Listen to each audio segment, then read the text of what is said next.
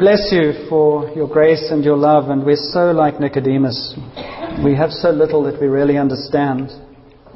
But we thank you that you love questions and you love to be present for us, and we pray that you will today uh, answer maybe some questions that we might live more fully for you.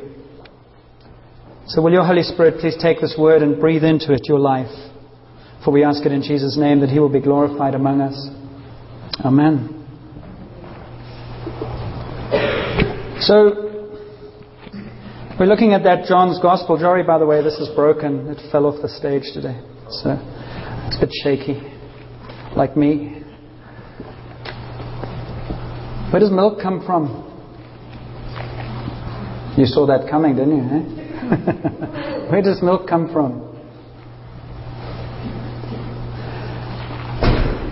Oh dear, we'll have to start from the beginning. Once upon a time, there was a cow. You know, you ask kids maybe in urban centers, where does milk come from? And mom, that comes from thrifty superstore or something, in a carton. And we, we've, we've had these debates, and I'm sure people have these debates in, in terms of the rural centers where kids never see cows and they haven't got a clue what cows look like and they didn't even know milk came from cows. Because they get removed from that reality and they don't know what a pasture smells like. they become, that, I love that smell. That, uh, that they become desensitized. There's a sort of not, no connection. And what does desensitized mean? Desensitized implies or means that what I could see, I don't see. And we see these pictures, for instance, of trackers in, in Africa where uh, they, they have, they're so sensitive to the environment around them that they can actually tell who's been there and how long they've been there and how, how much they weigh and how many days it's been that. You know, you know the story. You've seen it on many, many probably TV programs. But desensitization is part of what it is like to live in Egypt in, in, in, in this broken world, in this fallen world. A desensitization that can move into a depression, it can move into I mean, I can speak out of depre- a place of depression where you don't feel and you don't register and you don't actually participate. There's just a barrier and a blackness. And desensitization in other ways is, is just a lack of sensitivity to what's around. And what I want to talk about this morning is about how much I believe um, we're spiritually desensitized. We don't have a memory of the pasture. Where does God come from? He's in the box. It's called church. And very often it stops there God in a box. We've lost touch with the open spaces, with the vitality of a Jesus who is, is creator of the universe lost touch with the Creator God who actually loves passionately.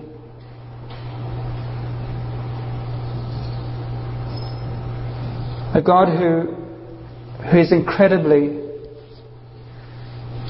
in love with you and with me. And who loves more than anything in the world, as you do with your children, to see you come before Him with open arms and say, Daddy, I'm so glad to see you. But children who don't know their parents don't do that, do they? Because they're desensitized, they're shut down.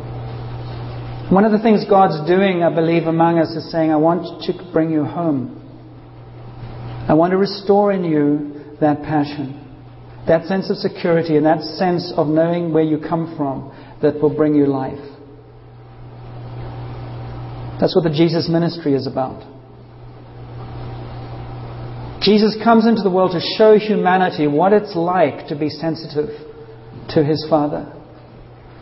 And he, as an absolute human being, really says, What I do and how I do it and how I live is the clearest way I can model to you what a sensitive human being looks like sensitive and filled with the Spirit of God. And anything that I have done, you can do. If you allow me to desensitize you and draw you back to what I created you to be. I want to show you how far you've come, how much you've got um, desensitized to me. And so you have in Jesus the heaven and earth colliding, as we talked about and have talked about. You have the living God showing us what living humanity is like, colliding with the culture of his day, and they couldn't get it. It was so far from what they understood. So it was an intriguing and disturbing model that he presented.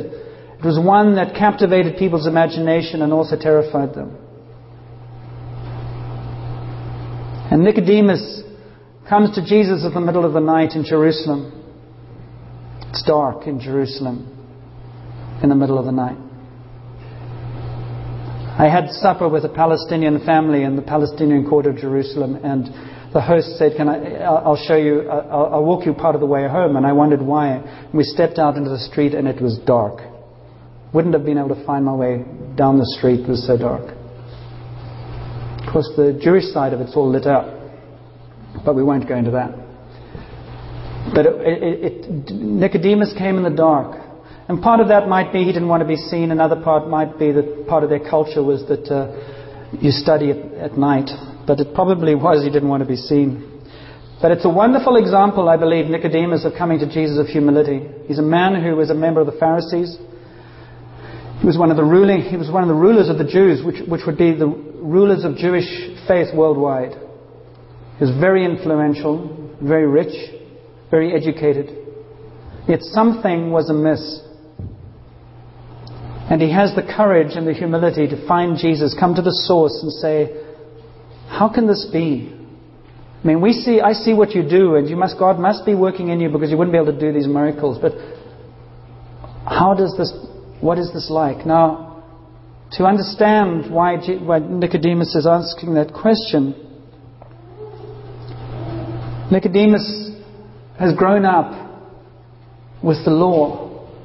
And the Pharisees were people who, who had given their lives to living the law of God. And other Jewish parts of the Jewish faith spend all their lives working out how to please and obey God. Rules upon rules upon rules upon rules upon rules upon rules. Not allowed to tie knots on the Sabbath. But you're allowed to have two knots tied. One, I, I can't remember one. The other one is the knot of, women can tie the knot of a girdle. So, you want water and you want to keep the law, you use a woman's girdle, tie a knot. That's what they did. They, they spent all their time living under this incredible, minute law and had put God in a box that must have been, well, it was stifling. The whole picture of God was a God who is angry, a God who is legalistic, and a God who says, This is how you have to live. And with all of Nicodemus' training, he was honest enough to say, It's kind of not working. And he saw something in Jesus that he had genuinely hungered for. He's not a stupid man. And he comes to Jesus and says, How can this be? which is a launching pad to encourage us to understand that what we're talking about in the Jesus ministry and what we're talking about in the kingdoms of God and the kingdom of heaven and the kingdom of earth is not intuitively obvious to us. Our default position will be to push it away. Not even to talk to Jesus. And I want to encourage us that, you know, God presents us with Himself in a way that invites us to engage with Him. But Nicodemus had to get up and he had to go somewhere and he had to speak. And so God will do most of the stuff, but we also have to engage. We will have as much of the life of God as we actually engage Him in. But the encouraging thing is, that we can start wherever we are. Just start asking questions. But go to people who maybe have traveled the road a little longer than you to find some answers. We're a bit like the Russian doll manufacturers, you know, we get so far and then we create another image and we get we just keep putting God in boxes as we grow. So we have to keep on learning how to move him allow him to be more free. But the question is, as you grow up in this Egypt, in this, in this prison camp, is how do I make sense of what God is trying to do in Jesus? Nobody had any clue about it. It wasn't obvious. And it's not going to be obvious to us. It's not going to be something that we automatically connect with.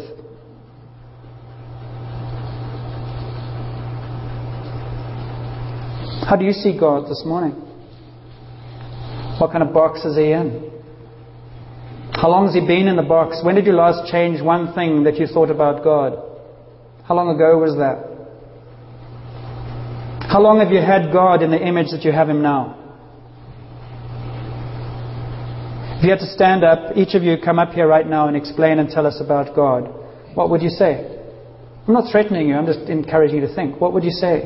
Where do you get your information from? Where do you test it? When you'd last question something about your life and God in a way that actually wanted an answer? How much of your questioning actually wants answers? How much of it is a defense against change?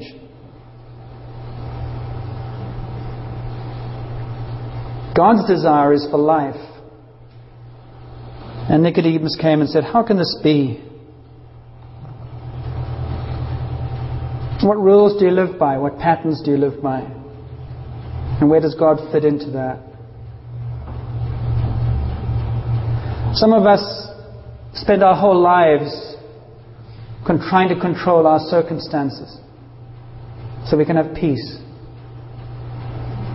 And we're stressed out most of the time because life has a habit of just not doing what it meant to do, right?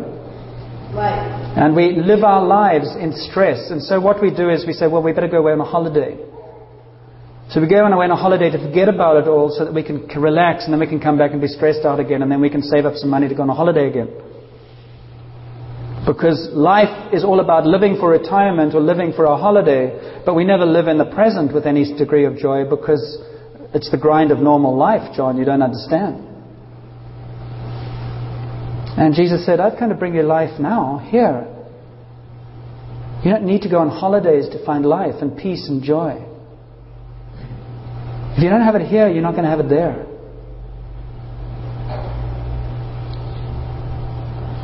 And God is mischievous, I think.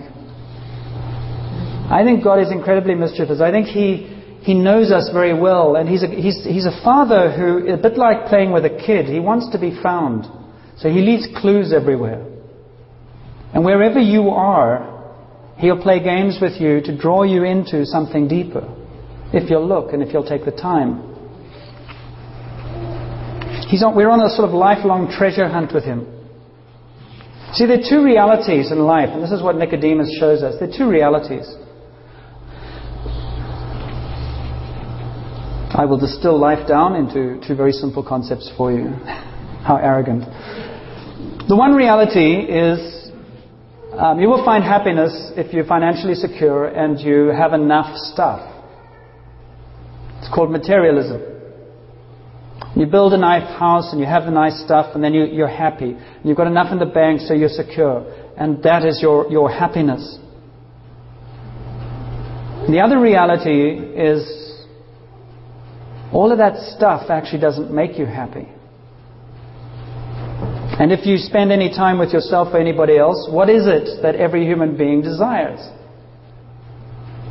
Valued, loved, validated, appreciated.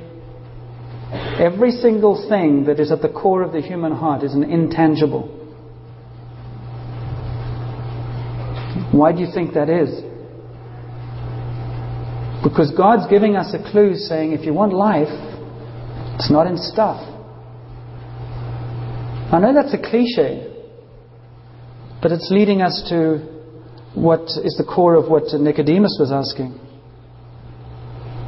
If you want to build character in somebody, what would you do? Would you send them to Hawaii to a luxury estate, or would you send them to Uganda to work with the poor? Character comes out of places where stuff isn't that important or as important. And if you understand that principle, then we'll understand that because God desires to build character in us, it's going to be through the circumstances of life that He's going to do it. He's not going to take away the circumstances. He's going to grow us up in the circumstances so that we learn how to live in the midst of the strife that is life with joy. And when people around us see that, they'll want to know Jesus. Enough of this. I'm going to evangelize on holiday. No, your life is a testimony now where you are with all the incompleteness and brokenness. Well, that's God's invitation to us. So Nicodemus isn't stupid. He's a bright guy and he's a rich guy and he says there's something missing. And he comes to Jesus and he says, uh, How does this happen, what you're about? And Jesus says, I tell you the truth, unless a man is born again, he cannot see the kingdom of God. How can a man be born when he is old? Surely cannot enter a second time into his mother's womb to be born. Nicodemus isn't stupid. He's not saying what we think he's saying. He's saying, How can you get that kind of transformation? Because we have all these rules, and I've lived all these rules, and I know that I'm not transformed. And Jesus says to him, I tell you the truth, unless a man is born of water and the Spirit, he cannot enter the kingdom of God. Flesh gives birth to flesh, but the Spirit gives birth to spirit. You should not be surprised at my saying you must be born again. The wind blows wherever it pleases. You hear its sound, but you cannot tell where it is from or where it is going. So it is with everybody born of the Spirit. See, the Spirit is like the wind, and the wind doesn't blow in boxes. And Nicodemus sees Jesus, and Jesus kind of opens the window and says, Nicodemus, get out of the box. I'm your creator, I'm your God.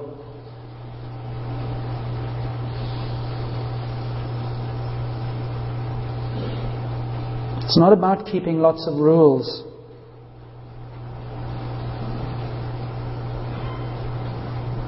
And then he gives him this strange example. If you go to Numbers, they talk about how they, Moses created this bronze snake and they were bitten by snakes. And he said, um, well, when people are bitten by snakes, what they need to do is they need to look at this bronze snake that's lifted up and they will be healed. So they did that. They got bitten by snakes they had to do something. They had to go to where they could see the snake lifted up. And when they went there and they saw it lifted up, they were healed. And what was that about? That was about faith. That was about God providing them with something, a place where they could find healing, and if they obeyed, they would be healed. If you turn to uh, 2 Kings chapter 18, you'll find what happened to that snake. Um, it's, it's in the time of Hezekiah, and I'll just read a bit of it. He did what was right in the eyes of the Lord, just as his father David had done, and he removed the high places, smashed the sacred stones, and cut down the Asherah poles. He broke into pieces the bronze snake Moses had made. For up to that time, the Israelites had been burning incense to it. It was called Nehushtan. What happened? God had given them something for a time, and they put it in a box, so they made it into something, and then they began to worship that. Because the human capacity is to take everything God gives us and define it in some way that we get control back. And then it becomes a shrine, a religious object. And God was saying to Nicodemus, You cannot define me. Whatever you take from me and define becomes dead. The flesh gives birth to flesh, the spirit gives birth to spirit. It is impossible for flesh to find the life of God through flesh. And Jesus came and said, It's only the Spirit that will give you life. That's why we started saying the worship in heaven might be the worship that comes out of hearts that are open to Jesus. Spirit, it's not flesh. And so Jesus goes on and says, God so loved the world that he sent his Son. Whoever believes in him shall not perish, but have eternal life. Implying that as he is raised up, like that snake, but not the snake, obviously, as he is lifted up and people come to him, they will be healed. They will find what they can't find anywhere else.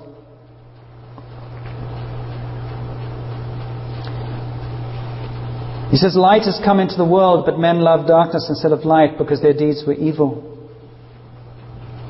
Everyone who does evil hates the light and will not come into the light for fear that his deeds will be exposed. But whoever lives by the truth comes into the light so that it may be seen plainly that what, is, uh, that what he has done has been done through God. You have the contrasting kingdoms, the kingdom of light and the kingdom of darkness. And in the kingdom of light, God lives and God exposes. In the kingdom of darkness, we hide. And so the kingdom of darkness speaks about the glory of humanity, the glory of human beings, but nothing is revealed. In the kingdom of light, all is revealed. And what Jesus says is, Do not fear being revealed because I do not condemn you. Darkness operates from the fear of condemnation. Light in Jesus says it is better to be exposed, for that will be healed, than it is to be afraid.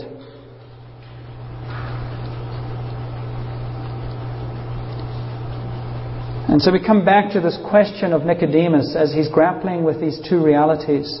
And they're basically two very simple realities. The one is life, getting life from the outside in, or finding life from the inside out. The life of the flesh is grappling with life on the outside. The life of the Spirit is found in the Spirit of God working from the inside out. And it always starts in the heart. And it always starts in a place of love and acceptance. And Jesus says the wind blows where it wills, the Spirit of God blows where it wills. How do you know what the wind, when there's a wind? You know by the evidence of the wind and the clouds, in the trees and the grass in your face, you can feel it. And the wind of the Spirit is the same. The intangible is reflected in the tangible. So the fruit of the Spirit is life and joy and love and peace, hope and kindness, long suffering. You can't fake the, you can't fake it. The evidence of the, of the Spirit of God at work is the quality of life that is lived. But if you try and keep the quality of life by reading and rules, you'll never get it. Just like the Pharisees.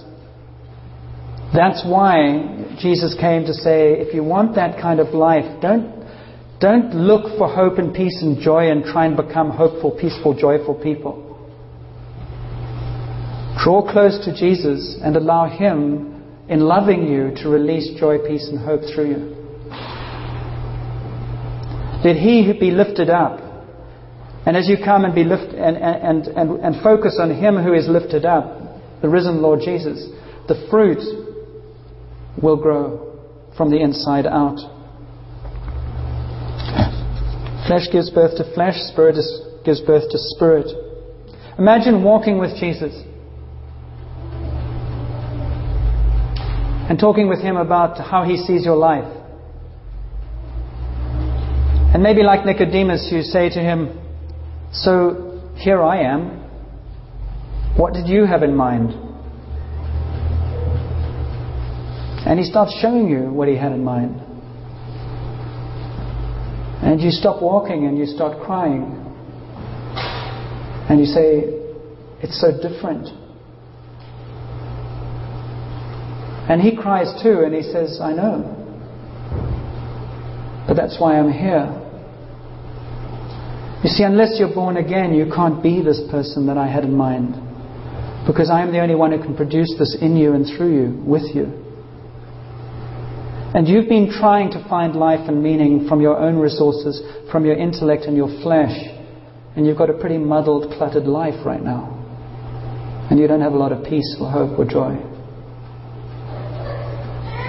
And I'm asking you to let me out of the box and not be afraid of me and let me define you. So you have a choice with me. You can either look at your past and be trapped in your past, or you can look at the future and say, Father, why have you taken hold of me and let me draw you into what I intended for you? And it's never too late for that. The Spirit will give life to Spirit. And wherever we are today, God's call upon us is if you let me take hold of you, I will draw you into the fullness of what I created you to be. And how do you do that? Very quickly. The three clues or four clues I could see quickly God loved the world. He didn't desire us to perish but to live. Very simply, therefore, for the Spirit to be alive in us, we need to know that we are loved. There is nothing that you or I can do to earn anything. It's the exact opposite of Nicodemus' heritage. You are loved. Period. Secondly, you're not condemned. It doesn't matter what you've done, doesn't matter where you've been, it doesn't matter who you are, it doesn't matter, doesn't matter, period. You are not condemned. Because Jesus didn't come to condemn, He came to convict in order to release. So when you're aware of guilt, you come and look at the one who is lifted up, and He takes it. Because He has come to take away the burden and to set the captives free. That's what He does. So you are loved and you're not condemned, and then He says, Come into the light the light of my word, the light of my community. And what's that about? It's saying, I want you to learn how to be vulnerable. I want you to learn how to be open. I want you to learn how to be jars of clay. I want you to learn how to have people know your weakness so that you can boast about my strength. There's not room for both of us to be strong. I want you to be willing to be what you are, which is a jar of clay with a treasure that is beyond measure. You will be more alive when you're more at peace with your brokenness.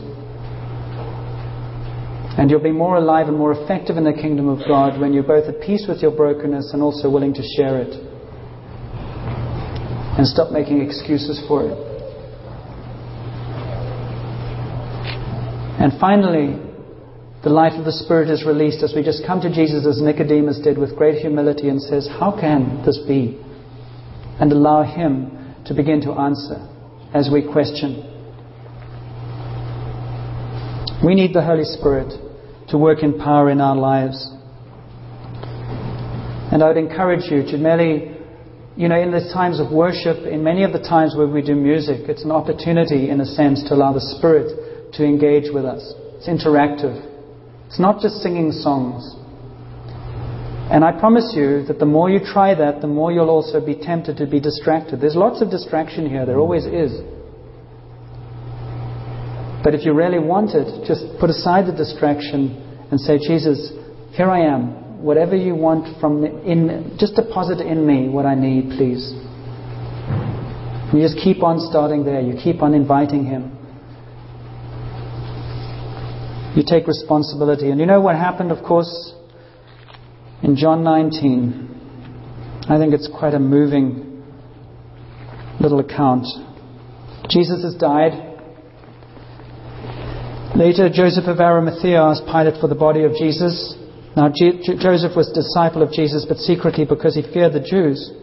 With Pilate's permission, he came and took the body, and he was accompanied by Nicodemus, the man who earlier had visited Jesus at, at night Nicodemus brought a mixture of myrrh and aloes, about 75 pounds. And taking Jesus' body, the two of them wrapped it with the spices and strips of linen. This was in accordance with Jewish burial customs. At the place where Jesus was crucified, there was a garden, and the garden was a tomb, and they laid him there. Nicodemus, the one who came at night, found his answer. Not in a book, but in the Word made flesh in a relationship with Jesus that undoubtedly changed his life, otherwise, he wouldn't have been seen there associating with Jesus' dead body. And so, our invitation, encouragement is to not try and be Christian by the stuff we do, on the outside, but to allow the Spirit of God to release in him the qualities that he, only he can release as we share in relationship with Jesus day by day. It's really like every other relationship. The more you invest in it and the more you give it to it, the more it will produce fruit in your life. And so let's just pray together for God's Spirit to do in us uh, what, what, what we cannot do ourselves.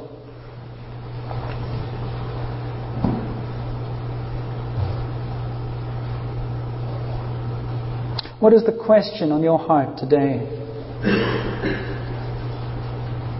You came to Jesus, what is the question that you would have for him?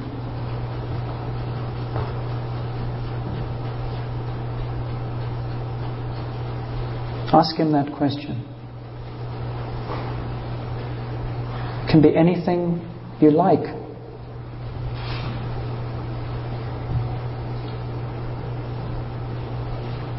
Father, will you breathe into each one of us right now your spirit that brings answers to the questions we bring you?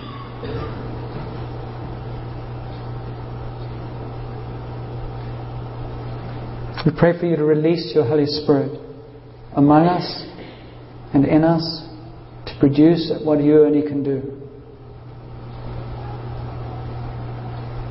We ask you to forgive us where we have tried and striven to earn your love, to earn your life, to earn being a Christian. Like Nicodemus, we get tired of that.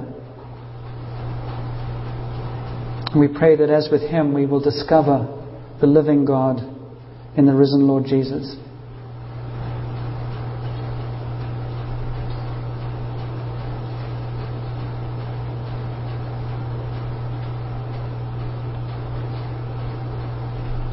In His name we pray. Amen.